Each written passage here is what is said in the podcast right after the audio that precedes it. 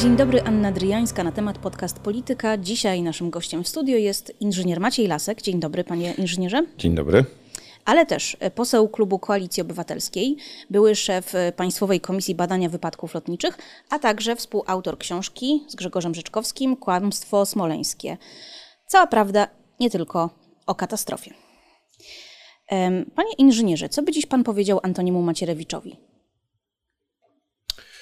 No, od razu trudne pytanie na sam początek, bo co można powiedzieć politykowi, który, który celowo e, wprowadza w błąd opinię publiczną, żeby nie kłamał, żeby nie manipulował faktami? No przecież każdy uczciwy człowiek, e, rzetelnie podchodzący do wykonywanego zawodu, a zawód polityka też jest jakimś zawodem, choć z tego, co sondaże pokazują o jednym z najniższych w tej chwili stopniu, e, stopni zaufania publicznego, e, wymaga również uczciwości w tym, co się robi. No niestety Antoni Macierewicz od czasu, kiedy powołał zespół parlamentarny, czyli jeszcze w 2010-2011 roku, specjalizuje się w szerzeniu dezinformacji, która ma na celu moim zdaniem, podział polskiego społeczeństwa y, i, i, i przekazanie te, takiej nieprawdziwych informacji o przyczynach katastrofy. Bardzo mnie to boli, bardzo mnie to. Tak, no ja byłem kiedyś, nie byłem w stanie kiedyś tego zrozumieć, dlaczego tak można. Czy można tak kłamać publicznie? Dzisiaj jestem już dużym chłopcem, więc widzę, że tak, że jak obserwuję, jak e, e, mijają się z prawdą lub po prostu kłamią politycy Prawa i Sprawiedliwości z mównicy sejmowej, łącznie z premierem, to, to mogę tylko z żalem pokiwać głową, no ale najwięcej zła ostatnio, jeżeli chodzi o podział polskiego społeczeństwa, dokonała katastrofa smoleńska i jej polityczne wykorzystanie przez Prawo i Sprawiedliwość. Bo Myślę, że większość e, z naszych widzów zauważy, że nic tak nie podzieliło ostatnio Polski, rodzin. Często te podziały są właśnie e, w poprzek, e, poprzek rodzin, jak stosunek do katastrofy smoleńskiej. A dlaczego tak się stało? No bo ktoś stwierdził kiedyś, że to może być polityczne paliwo. No tak, tylko to nie jest tak dokładnie odpowiedź na pytanie, bo ja zapytałam, co by pan mu powiedział czy może w ogóle pan nie chciałby z nim rozmawiać? Z panem Antonim Macierewiczem spotkam się w sądzie 22 lipca, e, w związku z czym nie wiem, czy wtedy będę z nim rozmawiał, będę obalał jego, jego kłamliwe tezy. I, I tyle. Natomiast. Y, A czego moim, dotyczy sprawa? Zniesławienia, czyli, czyli przekazania nieprawdziwych informacji prze, przez niego. Natomiast jeżeli miałbym mu coś powiedzieć, powiedziałbym mu po prostu: nie mieszaj się do badania wypadków lotniczych, bo się na tym nie znasz. No jak to? Przecież w tej podkomisji smoleńskiej pełno, od profe- pełno aż roi się od profesorów, doktorów różnego rodzaju specjalistów. To, że ktoś ma tytuł profesora, doktora, nie znaczy, że się zna na tym, co, o, o czym mówi. Mój profesor, e, profesor e, Jerzy Maryniak e, zawsze powtarzał, że nie myśl sobie, że jak będziesz miał stopień naukowy, to będziesz mógł mówić wszystko na każdy temat. Ja się staram do tego e, stosować, ale jak popatrzymy sobie, kto był w e, podkomisji Antoniego Macierewicza, czy jest dalej, no to tam nie ma nikogo, kto się zajmował badaniem wypadków lotniczych. No to jest pytanie do, do naszych widzów, czy woleliby pójść, jak będą chorzy, do lekarza, czy do znachora. Prawda? I to, to takiego znachora, który nie ma za sobą nawet e, doświadczenia znachorskiego. Dużo osób wybiera znachora. Nie wiem, czy to jest taki dobry przykład. A to wydaje, no, jeżeli tak, to znaczy, że dajemy się e, manipulować e, właśnie takim fake newsom i w takim informacjom, które, które być może dają nam nadzieję, ale na pewno nie dają nam bezpieczeństwa. Ma pan poczucie takiej osobistej porażki? Badania wykazują, że coraz więcej osób wierzy w teorię spiskową Absolut, o zamachu. Absolutnie nie. Ciągle ponad 50% nie ma problemu ze zrozumieniem przyczyn katastrofy smoleńskiej. Yy, wie, że to był wypadek, że został dobrze zbadany. Przy tym apogeum tego, tej propagandy, które miało miejsce w kwietniu yy, tego roku, to sondaż pokazał, że 52% nie przyjmuje kłamstw, które rozpowszechnia podkomisja Antoniego Macierewicza. No więc, e, a 34 chyba, czy 32% e, wierzy w te, w te kłamstwa. No to ciągle jest to jednak znacznie więcej osób e, nie dało się zmanipulować myśli racjonalnie, przyjmuje ustalenia specjalistów i absolutnie nie traktuje tego jako, jako, jako porażkę, bo musimy zwrócić uwagę na, na jeden fakt. Nigdzie na świecie aparat polityczny, aparat rządowy nie włączył się w propagowanie kłamstw. No może w, w systemach bardzo, bardzo starych, ale dzisiaj współcześnie, jeżeli pojawiają się spiskowe teorie dziejów, prawda, spiskowe teorie, które mówią o czymś, prawda, że się wydarzył jakiś wypadek. Nie, nie, to był pewnie zamach. Nie są wspierane przez oficjalne czynniki. To jest raczej pewnego rodzaju folklor, trochę z boku, trochę taki, yy, ta, ta, takie działania, które, które my pamiętamy. Ja pamiętam jeszcze z czasów, kiedy się mówiło o czarnej wołdze, która porywała dzieci yy, za PRL-u, prawda, jeżdżąc po, po miastach różnych. Ale my w Polsce mamy coś innego. Do propagowania kłamstwa smoleńskiego został wdrożony aparat państwowy. 25 milionów złotych to kosztowało. Powołano coś, co miało przypominać komisję, ale komisją nie jest, bo nie składa się specy ze specjalistów. Nie, nie uzasadniono, na, e, dlaczego wznawia się badanie wypadku. Ba, nawet. Y, Doktor Berczyński, który był pierwszym przewodniczącym podkomisji, jeszcze pół roku wcześniej mówił, niepotrzebne nam są dodatkowe badania czy jakieś analizy, bo, nam, bo my wiemy, co się stało, tylko e, to wszystko zaciemnia obraz. Czyli co, powołali podkomisję, która ma, że, miała rzekomo ponownie zbadać wypadek, ale i tak byli przeświadczeni, jaką jakie tezy stawiają. No, to przy takiej sytuacji, kiedy cały aparat państwowy włączył się w propagowanie kłamstwa smoleńskiego, no to wynik 32 do 52 to jest naprawdę dobry wynik. A czy pan na samym początku brał w ogóle pod uwagę, że to mógł być zamach? Czy to była jedna z opcji, którą pan miał e, jakby przed oczami? Badając wypadek e, lotniczy, nie wyklucza się żadnego, na początku przynajmniej, nie wyklucza się żadnego scenariusza. I tak było również w tym przypadku. W raporcie naszej komisji e, jest kilka takich fragmentów, które wykluczają wybuch, wykluczają celowe, umyślne działanie osób trzecich.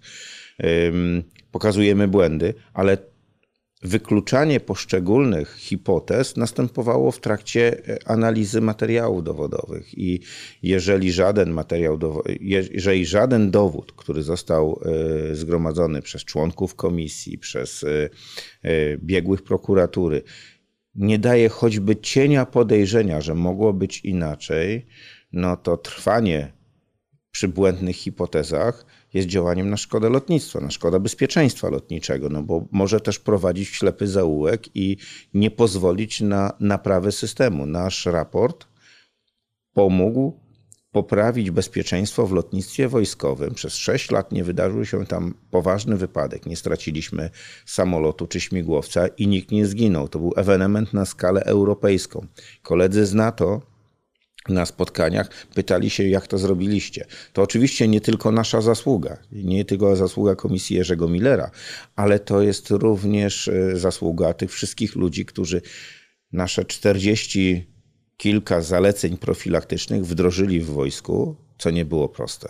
Ja byłem w takim zespole monitorującym wdrażanie zaleceń profilaktycznych po zakończeniu badania. Czyli po katastrofie smoleńskiej Dokładnie. i po opracowaniu raportu zrobiliście sobie listę takich zasad, których powinni przestrzegać piloci i nie tylko, no, cały personel lotniczy, po to, żeby wypadku nie było. Taka jest, e, taki jest cel badania wypadku lotniczego. Odpowiedź na trzy proste pytania. Co się stało, dlaczego się stało i co trzeba zrobić, żeby się nie powtórzyło. I ten trzeci punkt jest najważniejszy, bo te dwa pierwsze są tylko drogą do, do tego, żeby zaproponować takie rozwiązania, żeby to się nie powtórzyło. 44 zalecenia profilaktyczne. Ewenement w badaniu wypadków, bardzo dużo. Nie ma zaleceń profilaktycznych bez niedociągnięć. Jeżeli było tyle zaleceń, to znaczy, że te niedociągnięcia trzeba było usunąć. I wojsko to zrobiło. Mhm. Tylko pan mówi, że chodzi o to, żeby to się nie powtórzyło, a tymczasem przecież katastrofa kasy w 2008 roku, kiedy zginęli generałowie wracający z, i to jest dosyć makabryczne, z konferencji o bezpieczeństwie lotniczym, przecież tamten wypadek wyglądał bardzo podobnie z tego, co czytamy w pańskiej książce. To był, to był drugi przypadek, kiedy y, ja jako osoba zajmująca się badaniem wypadków lotniczych, y, tak przyszło mi do głowy, coś jest nie tak w tym wojsku. Y, bo pierwszym był, był wypadek śmigłowca, w którym leciał premier Leszek Miller w 2003 roku.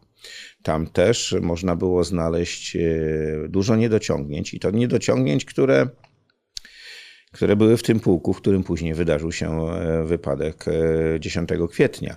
W przypadku kasy byłem biegłym e, zespołu prokuratorskiego. Odpowiadaliśmy na szereg pytań, które postawiła nam prokuratura i My nie, my nie proponowaliśmy rozwiązania. Ja, jako członek e, zespołu biegłych, wtedy nie, moim zadaniem nie było proponowanie e, zaleceń profilaktycznych. To było zadanie komisji wojskowej, która wtedy badała tamten wypadek. Ja, jako osoba, która nie badała tego wypadku, e, prokuratura mnie powołała jako osobę niezaangażowaną w badanie, żeby powiedzieć, odpowiedzieć na te 24 chyba pytania, kto jest winien. Dla badacza wypadków lotniczych jest to bardzo trudne, bo my jesteśmy przyzwyczajeni do nieorzekania o winie i odpowiedzialności. Ale zapoznaliśmy się dzięki temu z materiałem dowodowym i stwierdziliśmy, że jest mnóstwo, było mnóstwo niedociągnięć. Te niedociągnięcia ówczesna komisja, która badała wypadek kasy, wskazała do wdrożenia między innymi w 36. Specjalnym Pułku Lotnictwa Transportowego, czyli tym, w których był Tupolewy.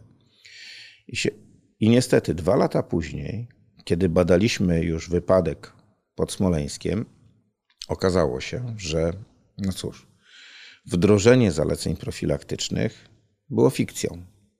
Czyli 2008 y, wypadek kasy na skutek błędów. Komisja, która to bada, tworzy rekomendacje, mówi zrób, zróbcie to, to i to, żeby to się nie powtórzyło. I wtedy co się dzieje? Siłami powietrznymi kierował generał Błasik. Tak, dowódcą sił powietrznych był pan generał Błasik, e, ale ja bym tego nie nie, znaczy nie łączył tylko z jedną osobą. Mamy... No ale ja czytam w pańskiej książce, że on zapewnił, że te zalecenia zostały tak. wdrożone. Tak, było, były informacje podane, że to. wszystko zostało zrobione. E, dowódca 36 Pułku potwierdził, że też wszystko zostało zrobione. Oficerowie, którzy byli zaangażowani e, w przeprowadzenie zajęć ze wszystkimi pilotami powiedzieli, wszystko zostało zrobione. Kontrole, które zostały przeprowadzone e, w tym czasie, w tym, po, po, tym, po tej profilaktyce, po tych zajęciach dodatkowych stwierdziły, tak, wszystko jest w porządku, a potem e, zrobimy takie, robimy bardzo proste sprawdzenie. Sprawdzamy, czy wszyscy piloci mogli wziąć udział w tym szkoleniu. I okazało się, że nie. No to było to potwierdzenie nieprawdy że można było wszystkich przeszkolić. Jak rozmawialiśmy z pilotami, no wyszło na to, że, że, te, że te wdrożenie tych zaleceń po kasie było takie iluzoryczne trochę. Tylko A poza ludzi... tym błędy zostały ponownie popełnione. I, ale jest różnica między tym, co się stało po, kasie, po wypadku samolotu Kasa, a tym, co się stało po wypadku y, samolotu Tupolew. Ponieważ po naszym, y, po naszym badaniu nie wydarzył się żaden poważny wypadek. Do 2016 roku nic się złego w lotnictwie wojskowym nie stało, czyli zalecenia profilaktyczne zadziałały. No, bardzo mnie to cieszy, tylko rozumie pan trochę, jak to brzmi. Musiał zginąć prezydent, żeby te zalecenia z 2008 roku, które mogłyby już wprowa być wprowadzone i uratowałyby mu życie, musiał zginąć prezydent, żeby te zalecenia zostały wdrożone. No to jest jakaś no, farsa to jest za słabe słowo, znaczy, żeby to określić. Ja to nazywam katastrofą państwa trochę, ponieważ jeżeli y, mamy wszystkie informacje do tego, żeby działać prawidłowo, żeby latać bezpiecznie. Myślę, że chodzi o bezpieczeństwo w każdym aspekcie życia, a nie, nie wyciągamy z tego właściwych wniosków, to znaczy, że coś z tym państwem jest nie tak. I to nie mówię na państwem na poziomie rządu często, bo to jest czasami państwo na poziomie urzędników, to jest państwo na poziomie y, oficerów, dowódców y, w wojsku i myślę, że dotyczy to również każdej ze służb. proszę zobaczyć, że czy my się uczymy na błędach, a wypadek z limuzyny pana prezydenta Dudy z powodu tego, że opony były niewłaściwe w samochodzie. Przecież nie ma głupszego, przepraszam za sformułowanie, głupszego powodu do tego, żeby y, doszło do zagrożenia życia głowy państwa, jak taki, że komuś się nie chciało wymienić opon w samochodzie. No i niewykluczone, że gdyby sprawy potoczyły się gorzej w tym wypadku, to mielibyśmy kolejny zamach. Nie, nie, wiem, jak to byłoby wykorzystywane, e, czy też byłoby wykorzystywane politycznie, ale ja bym wrócił do katastrofy smoleńskiej. Jeżeli tam jest, jest bardzo proste, e, tam jest proste, prostych kilka działań, które by nie dopuściły do tego wypadku. Ale może na początku, jakby pan mógł jednym zdaniem powiedzieć, dlaczego doszło do katastrofy w Smoleńsku? Tak, żeby normalny człowiek, yy, przepraszam, słowo normalny nie jest odpowiednie, człowiek, który nie ma nic wspólnego z lotnictwem, mógł to zrozumieć. Tego się nie da opowie- powiedzieć w jednym zdaniem, niestety, ale w dwóch może by się udało. Yy, ja bym się odwołał do wyobraźni najpierw. W Smoleńsku, wtedy, kiedy samolot podchodził do lądowania, była mgła. Widać było 200 metrów. Każdy z nas, który jeździ, jeździ samochodem, wie, że 200 metrów to jest odległość między kolejnymi dwoma słupkami przydrożnymi. One są po 100 metrów. Jeżeli jedziemy samochodem, gdzie przy tym kolejnym słupku, czyli tam za, 200, na 200 metrach, nikną nam światła poprzedzającego samochodu. Nie to, że samochodu nie widać, świateł jego również nie widać. To z jaką prędkością jedziemy, żeby móc zareagować na to, na jakąś niespodziewaną sytuację? 40 km na godzinę, 50 może, ale na pewno nie więcej. Ten samolot leciał w, w takich warunkach z prędkością 270 km na godzinę. On tą odległość przelatywał w niecałe 3 sekundy. To jest czas mniejszy niż czas niezbędny na reakcję pilota na jakiekolwiek zagrożenie. I teraz.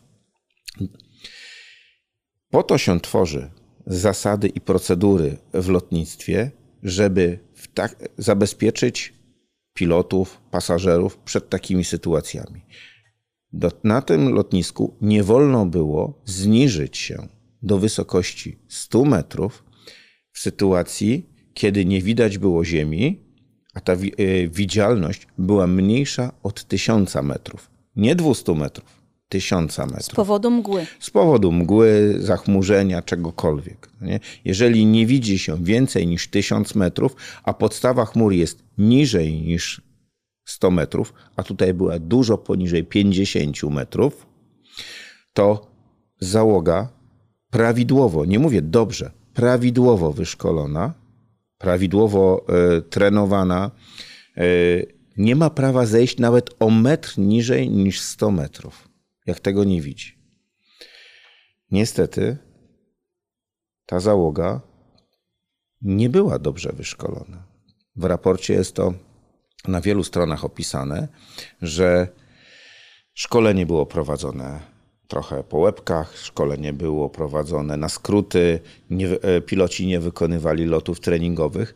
Ale dlaczego? Nie dlatego, że nie chcieli ich zrobić, dlatego, że ktoś im na to nie pozwolił. Powiedział: Przecież cały czas latacie. Latacie z VIP-ami, latacie na różne, na różne lotniska. Jesteście najlepsi.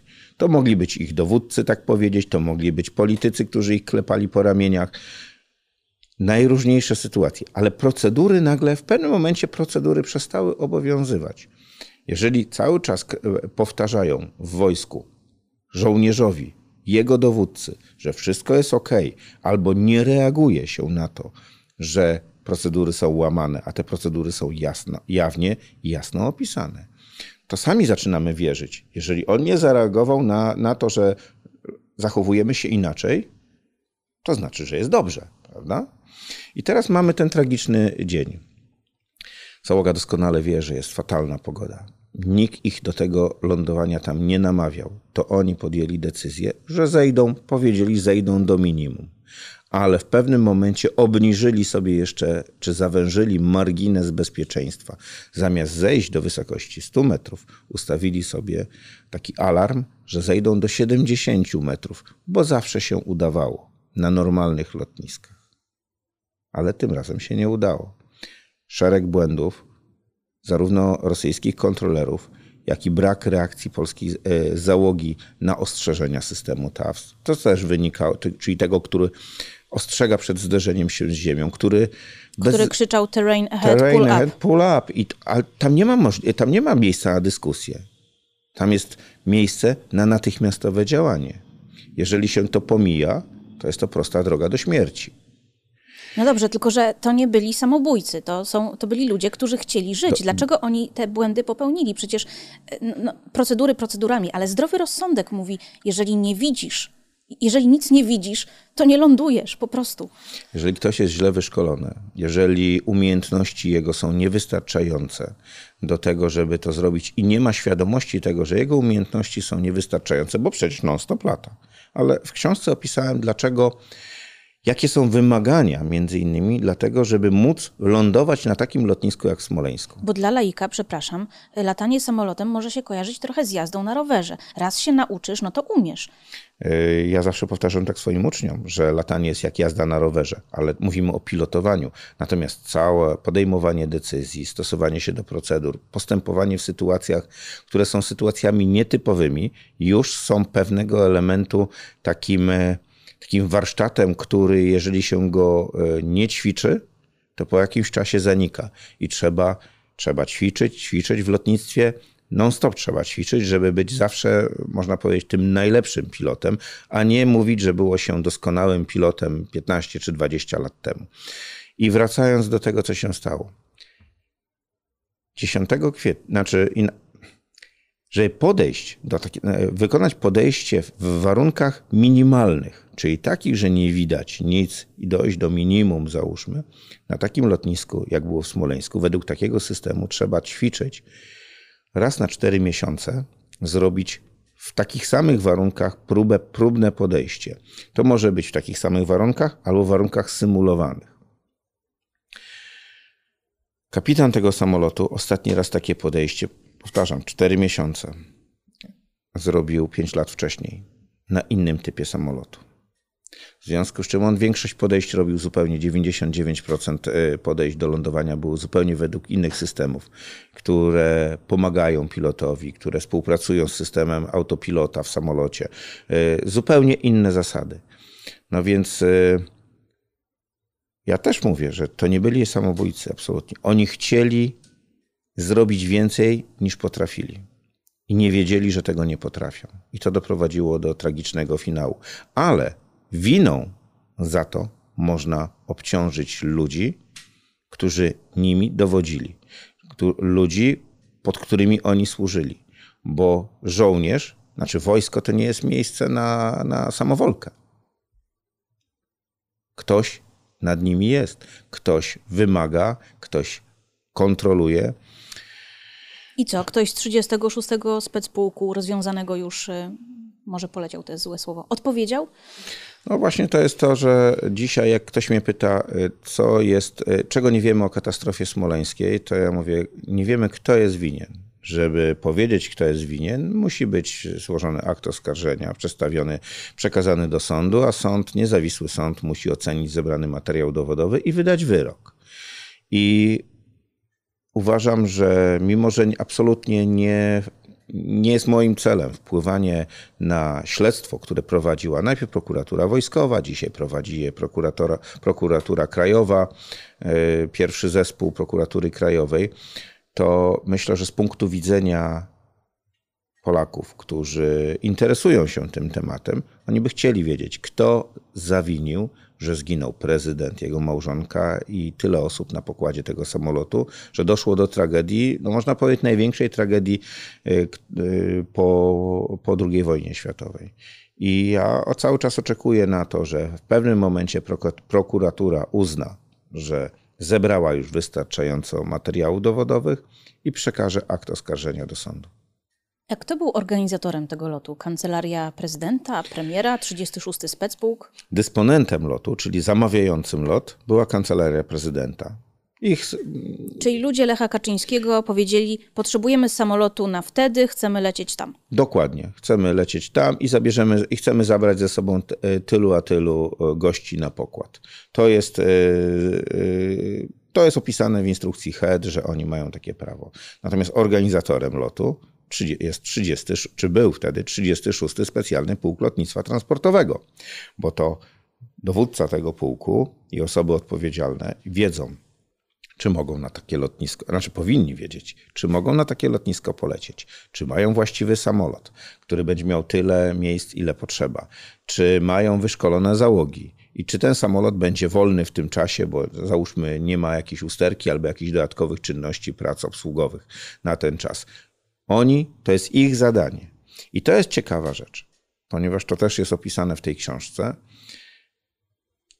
Ze strony 36 pułku nie było żadnych uwag co do miejsca, w które ten samolot ma polecieć. Zresztą 7 kwietnia polecieli z premierem Tuskiem. I się Też udało. nie, bo była piękna pogoda. E, Też nie mieli żadnych uwag do miejsca, w którym mogą, e, w które mogą A polecieć. powinni mieć? Uważam, że tak. To lotnisko było, nie spełniało absolutnie norm, e, które mogłyby stanowić, że to lotnisko jest lotniskiem czynnym, prawidłowo przygotowanym na przyjęcie lotów specjalnych. Członkowie naszej komisji, którzy byli tam na miejscu w Smoleńsku, to też jest ciekawa sprawa. 18 członków komisji Millera było w Smoleńsku, byli biegli prokuratury, byli bie- e, prokuratorzy, byli nawet polscy archeolodzy. Tylko nikogo od Antoniego Macierewicza tam nie było przez tyle lat. Nawet prokuratorzy Zbigniewa Ziobry nie zabrali członków podkomisji Antoniego Macierewicza na miejsce w Smoleńsku, mimo że też sami tam jeździli. Ale wracając do tego lotniska. Jak myśmy tam przyje- jak nasi koledzy tam przyjechali i zobaczyli, w jakim fatalnym stanie jest, e, jest system oświetlenia tego lotniska, e, jak e, oceniliśmy nieprofesjonalną pracę kontrolerów rosyjskich, no to na takie lotnisko tak naprawdę nie powinno się polecieć. No ale, ale to, to nie członek kancelarii prezydenta, to nie członek kancelarii premiera, mówimy o panu Tomaszu Arabskim, e, ma wiedzę i umiejętności, żeby ocenić, czy dane lotnisko jest otwarte, czy nie. On powinien oczekiwać odpowiedzi od profesjonalisty. Takim profesjonalistą powinien być dowódca 36 pułku. Powiedzieć, tak, na to lotnisko polecimy, jest, może być. A jaką mamy dzisiaj sytuację? Że na razie jedyna osoba, która jest winna e, katastrofie smoleńskiej, to jest właśnie były szef kancelarii e, premiera, pan Tomasz Arabski, e, któremu w sentencji wyroku powiedziano, że no, zgodził się na to, żeby samolot poleciał na lotnisko, które było lotniskiem zamkniętym. No ale zaraz, to nie on wydawał polecenie, to nie on kierował samolotami, on, to nie on nadzorował pilotów, to dowódca 36 pułku. Jego zadaniem powinno być polecę, nie polecę. Polityk, z całym szacunkiem dla polityków, może powiedzieć, co chce zrobić, a rolą specjalisty jest powiedzieć, uda się, znaczy inaczej, można, nie można. Bo jeżeli chodzi o loty najważniejszych osób w państwie, ale w ogóle o loty, to nie ma czegoś takiego uda się, nie uda się. W, w, tym, w tym kontekście to można co najwyżej rozmawiać o tym, czy, czy będzie ładna pogoda. Ym, Wsiadłby pan dzisiaj z prezydentem na pokład samolotu? Myślę, że tak. E, Ja rozmawiałem z pilotami, którzy dzisiaj e, latają z najważniejszymi osobami w państwie. Przy, przy, przypadkowo się gdzieś spotkaliśmy. Pierwsze słowo, pierwsze, w pierwszym zdaniu oni powiedzieli wielki szacunek za to, co zrobiliście dla członków naszej komisji. E, Uczą ich Amerykanie latać. Znaczy, uczą ich procedur, tam są testowani. To jest zupełnie inny, inna jednostka. No ale też jakaś łyżka dziegciu też na końcu była, to też nie będę zdradzał, jest w książce opisane. Ym, Ale, pani redaktor, o mój olbrzymi szacunek za profesjonalne działanie w czasie incydentu z prezydentem Dudą na pokładzie, kiedy y, samolot miał usterkę lecąc do Rzeszowa na spotkanie pana prezydenta Dudy z prezydentem Bidenem. Y, Ja byłem zaszokowany, naprawdę zaszokowany ilością komentarzy, i to z dwóch stron sporu politycznego, który dzieli Polaków dzisiaj, czy ten samolot powinien wrócić, czy nie powinien wrócić. Oczywiście, że powinien wrócić. Niesprawnym samolotem nie wolno lecieć. Jeżeli była usterka, to piloci postąpili prawidłowo. A rozgorzała dyskusja, czy może nie powinni polecieć jednak do Rzeszowa, tam, tam wylądować. I tak jak mówię, tu nie było granicy w sporze politycznym. Tu każda ze stron miała swoje jakieś tam zdania na ten temat. Natomiast no, ja mogę mieć tylko uwagi do, do jednej rzeczy. Piloci wyciągnęli wnioski z tych błędów, które, które doprowadziły do tragedii smoleńskiej i zadziałali prawidłowo. Politycy nie, bo można było ten wylot przygotować nieco wcześniej, 40 minut wcześniej i to nasz pan prezydent witałby prezydenta Bidena na lotnisku w Rzeszowie, nawet jakby była usterka samolotu i musiałby wrócić i przesiąść się do kolejnego. Natomiast nikt tego nie przewidział, że sprzęt lotniczy, samoloty też podlegają awariom, też podlegają usterkom. Po to jest drugi samolot zapasowy dla prezydenta, żeby mógł polecieć. No, to jest trochę tak, jakby pan mówił, że nikt nie przewidział, że może padać. No może. Po prostu. No tak, czasami pada. Czasami pada. Um, I teraz tak, czytałam sobie pań, pańską książkę i um, szczerze mówiąc, e, czytałam ją w takiej pozycji. Łapałam się za głowę praktycznie cały czas, bo z niej wynika, że na ten Smoleńsk pracowaliśmy od 89 roku, jeżeli nie wcześniej. Um, opisuje pan tam rzeczy zawstydzające i zatrważające. O tym, jak e, gdy pan badał wypadki lotnicze, musiał pan sponsorować rzeczy z własnej kieszeni albo kombinować, e, dzwonić po różnych ludziach, żeby badanie było możliwe, bo trzeba było załatwić to, tamto, taką zgodę, taki przedmiot, taki wyciągnik. Dlaczego? Dlaczego, dlaczego y, jesteśmy takim państwem, to już nie jest karton. No nie wiem, spinacz i papier, no. Mnie też to dziwiło. Myśmy zaczyna, jak ja zaczynałem pracę w Komisji Badania Wypadków Lotniczych, to był 2002 rok. E, myśmy, to był mocno pionierski okres tej komisji. To było kilka osób, które pracowało w ministerstwie i nagle okazało się, że mamy się zająć wszystkimi wypadkami w Polsce, nie mając nawet delegatur terenowych. W związku z tym do każdego wypadku trzeba było jechać z Warszawy wiele, wiele godzin, a potem na miejscu prowadzić badanie.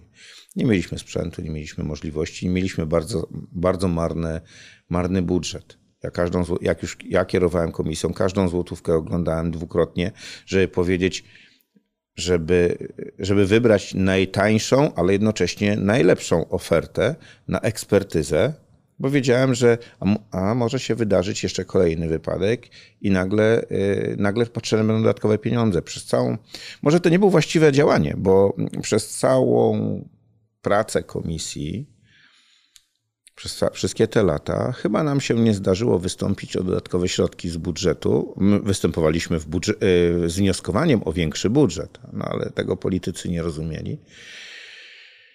No ale tak to wyglądało. Ten opisany przypadek wydobycia samolotu, y, który wodował w Wiśle, pilot utonął próbując się e, dopłynąć do brzegu, bo, bo e, zbyt wolno zadziałał system powiadamiania i nie została mu na czas udzielona pomoc.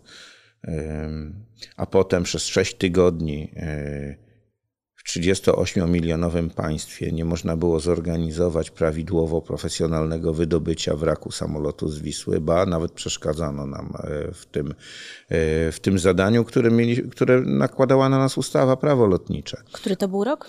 2007. E, to był rok 2007, wrzesień. Ten wypadek wydarzył się 15 września. Akurat są takie wypadki, których daty pamiętam.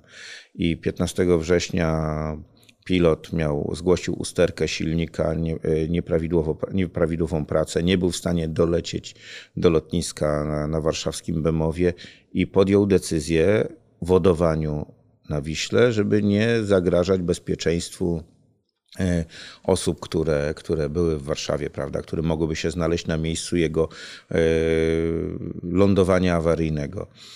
Mm, całkiem niedaleko od tego był Rzeczny Komisariat Policji. Yy, on, jeżeli powiadomił to przez radio, to natychmiast powinna być i, i powiedział, gdzie będzie lądował, wodował. no powinno to zadziałać. Ale tam później zaczęły się trudniejsze rzeczy. Tam się okazało, że państwowe służby nie chciały pomóc.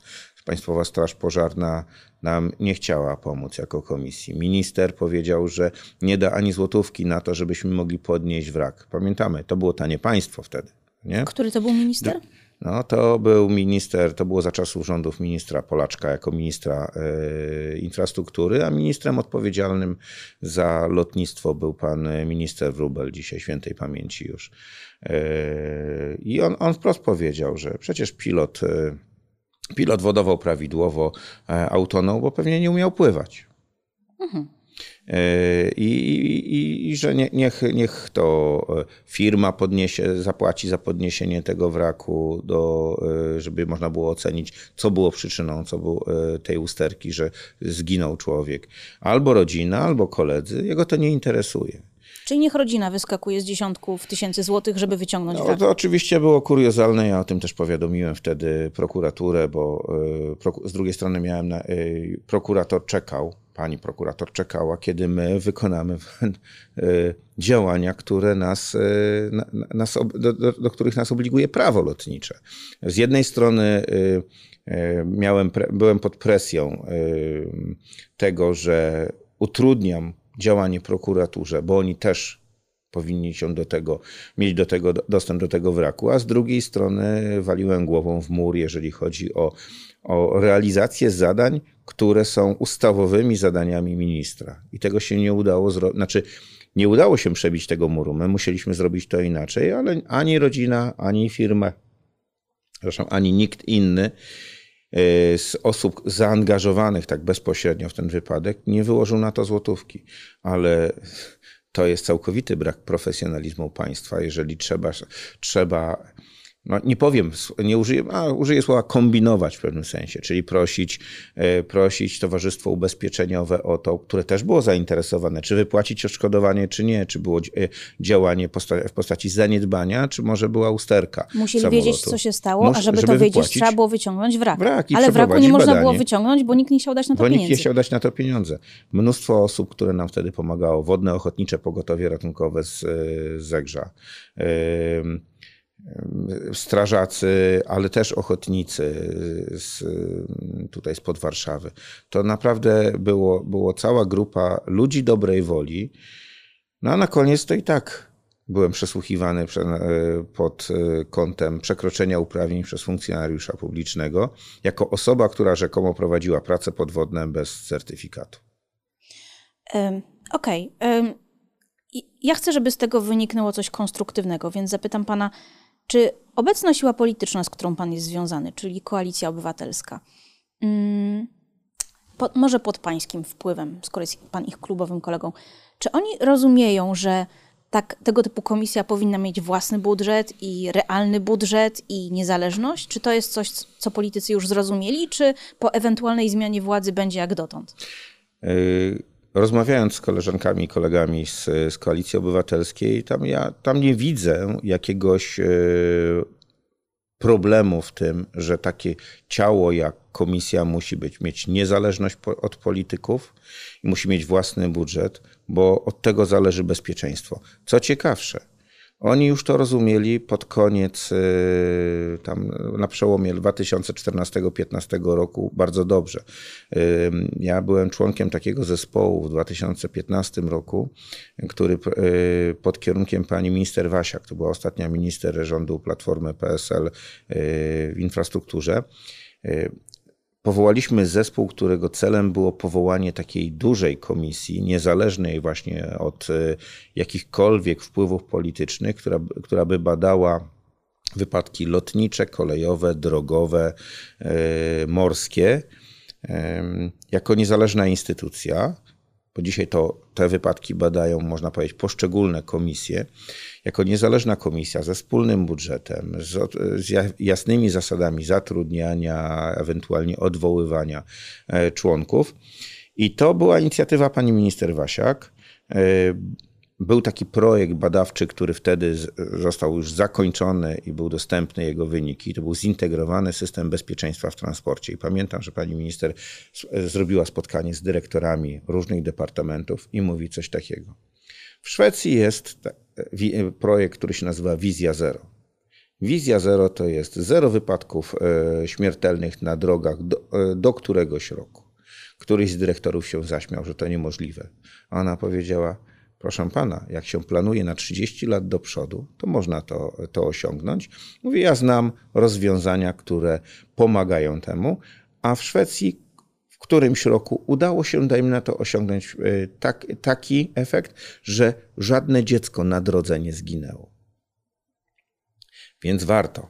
I myślę, że to był bardzo dobry przykład do tego, że politycy zrozumieli, jak ważne jest bezpieczeństwo. Ja teraz, będąc posłem, zajmuję się między innymi stanem bezpieczeństwa w ruchu drogowym. I zaskakująca jest jedna rzecz. Wszystkie raporty, które analizujemy za kolejne lata, jeżeli mówimy o bezpieczeństwie w ruchu drogowym, średnio ginie niestety na polskich drogach około 3000 osób rocznie. W lotnictwie, które było zdecydowanie ma lepsze procedury, lepszy system kontroli, rocznie ginie 25 osób, 30. Oczywiście nie można porównywać liczby. No, skala, skala, jest skala jest inna. Ale to jest, to jest, uważam, że to nie jest najgorszy wynik, jeżeli mówimy o, o lotnictwo, choć po, mógłby być lepszy. Natomiast jak popatrzy się na statystyki, na taki program, który jeszcze w, lat, e, w 2011 czy 2012 roku powstał, że do roku 2022 liczba wypadków spadnie, śmiertelnych na drogach, liczba wypadków śmiertelnych czy ofiar spadnie do jakiegoś tam zakładanego poniżej 2000, 1500 osób na drogach.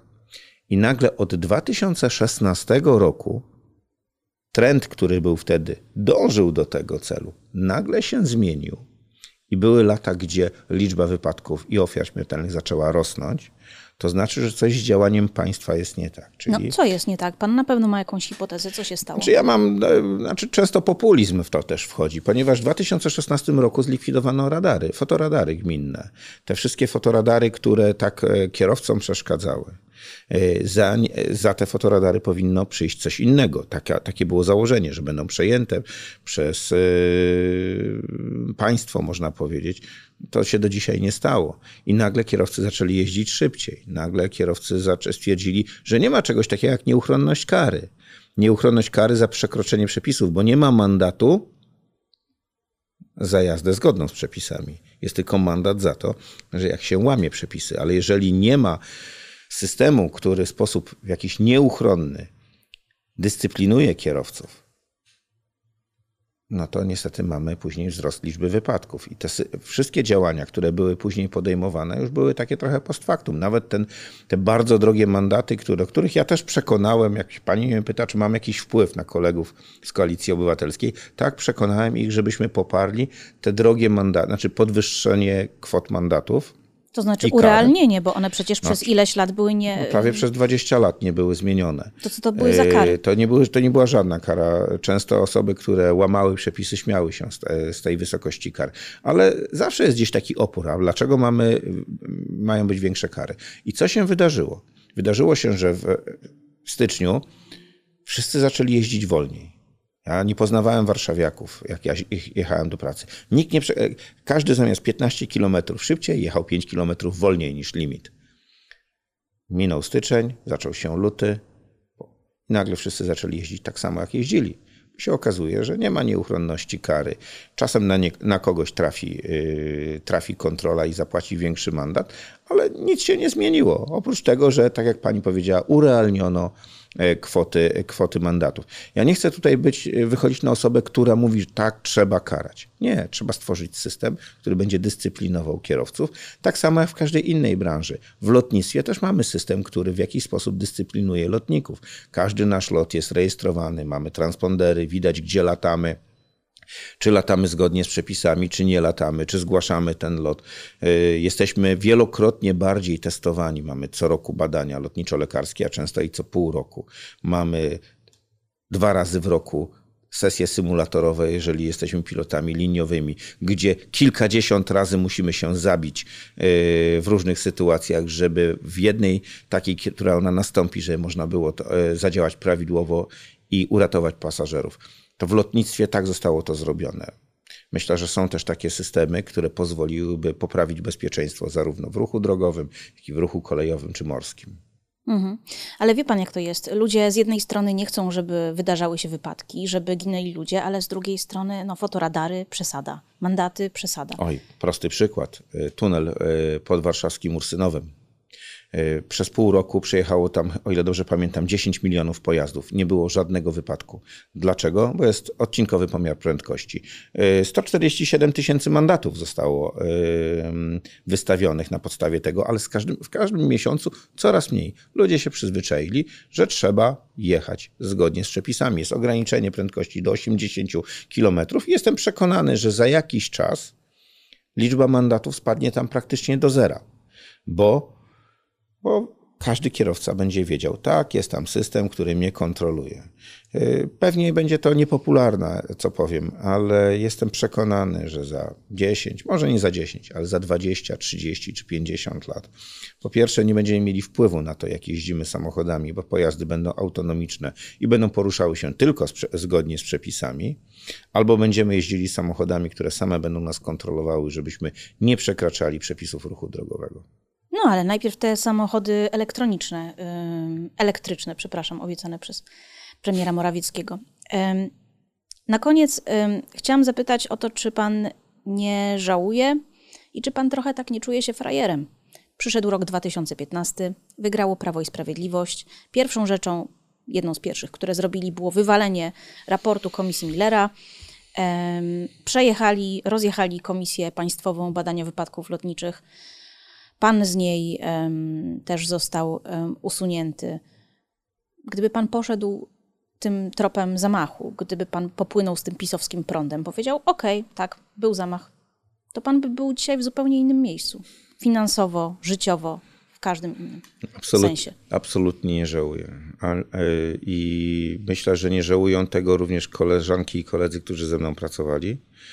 E, oni mogą żałować, że, e, że państwo jest takie ale nie żałują swoich decyzji. Proszę zobaczyć, że żaden z członków komisji Jerzego Millera nie dał się namówić na to, żeby sprzeniewierzyć się swojemu podpisowi. A były próby, były naciski, były, e, były szykany. Nikt z nich nie powiedział: OK, zmieniam zdanie. Jestem koniunkturalistą, dzisiaj będzie mi wygodniej być po drugiej stronie. Nikt z tych ludzi tego nie zrobił. I na takich ludziach jest oparte bezpieczeństwo. Jeżeli tacy ludzie będą zajmowali się takimi e, sprawami bezpieczeństwa w lotnictwie, w e, ruchu drogowym czy w jakimkolwiek innym aspekcie, to będziemy mogli czuć się bezpieczni. A jeżeli e, jeszcze się mnie pani pyta, czy, czy ja nie żałuję? W tej książce jest takie jedno bardzo ważne zdanie, które powiedział, to było ostatnie zdanie mojego taty, który, z którym widziałem, znaczy Taką ostatnią rozmowę przeprowadziłem w 2015 roku w okolicy Świąt Bożego Narodzenia. To już było po zmianie władzy, to już było w momencie, kiedy rozpoczęły się pierwsze działania takie szykanujące. I ja przyjechałem do, do domu, e, do rodziców i, i opowiedziałem, jak jest, bo oni się oczywiście martwili. Powiedziałem, że dostałem propozycję E, rezygnacji, że jeżeli zrezygnuję, sam odejdę z komisji, to nie zniszczą, w domyśle nowa władza, mojej komisji, moich ludzi, moich e, współpracowników. E, ja zostawiłem tę decyzję kolegom, bo byłem pierwszym przewodniczącym komisji, który został wskazany w głosowaniu przez, wybrany przez wszystkich członków komisji. Wcześniej była to decyzja zawsze ministra infrastruktury. Powiedziałem, to od was zależy. Ale powiedziałem im to dopiero po Bożym Narodzeniu, jak się spotkaliśmy w następnym roku, żeby, żeby nie psuć im świąt. Ale opowiedziałem to e, rodzicom. Mój tata już się wtedy był dość poważnie chory, ale, ale jeszcze mo można było z nim rozmawiać. I jak wyjeżdżałem, wziął mnie do siebie, przy, e, przyciągnął, przytulił, powiedział do ucha, ani się wasz rezygnować. I to, jeżeli się będziemy stosowali do zasad i nie będziemy ich, y, z nich rezygnować, to nigdy nie będziemy żałować. I już naprawdę ostatnie pytanie. Zaczęliśmy od tego, co by pan powiedział Antonimu Macierewiczowi. A co by pan powiedział y, Donaldowi Tuskowi, gdyby został premierem? Czego by pan od niego chciał w dziedzinie bezpieczeństwa lotniczego? Żeby po pierwsze każdy, ja nie tylko w dziedzinie bezpieczeństwa lotniczego. Donalda Tuska, który dodajmy, rekomendował tę książkę na Twitterze. Ja bym rekomendował każdemu politykowi, również mojemu koledze Donaldowi Tuskowi, żeby jak najbardziej korzystali z wiedzy profesjonalistów. Żeby specjaliści, polityka jest. Nad... Ale to jest tak bardzo ogólnie powiedziane, żeby korzystali z wiedzy specjalistów. Czego by pan chciał? Powołania jakiejś komisji, jakiegoś budżetu, jakiej wysokości? Na pewno pan musi o tym myśleć.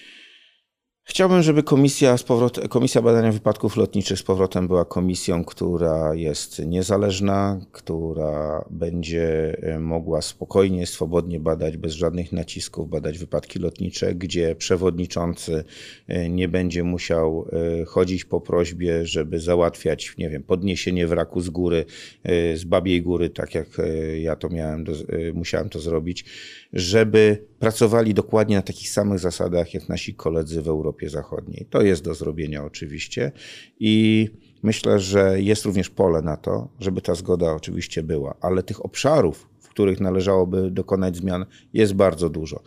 Całkiem niedawno mieliśmy problem z, z Polską Agencją Żeglugi Powietrznej. Mamy problem, e, który co pewien czas e, jest zgłaszany z choćby z nadzorem nad polskim lotnictwem. Wszędzie tam potrzebne, potrzebni są specjaliści. Żeby zatrudnić specjalistów, trzeba im też dać dobre pieniądze, bo prywatny biznes będzie ich zawsze podkupywał. Jeżeli chcemy mieć bezpieczne państwo, opierajmy się na profesjonalistach, dobrze im płaćmy i wymagajmy od nich prawidłowej, prawidłowego wykonywania swojej pracy. Czyli krótko mówiąc, postuluje odejście pan od państwa, mówiąc ładnie, z papieru i, yy, spinacza. To się da zrobić. Dziękuję.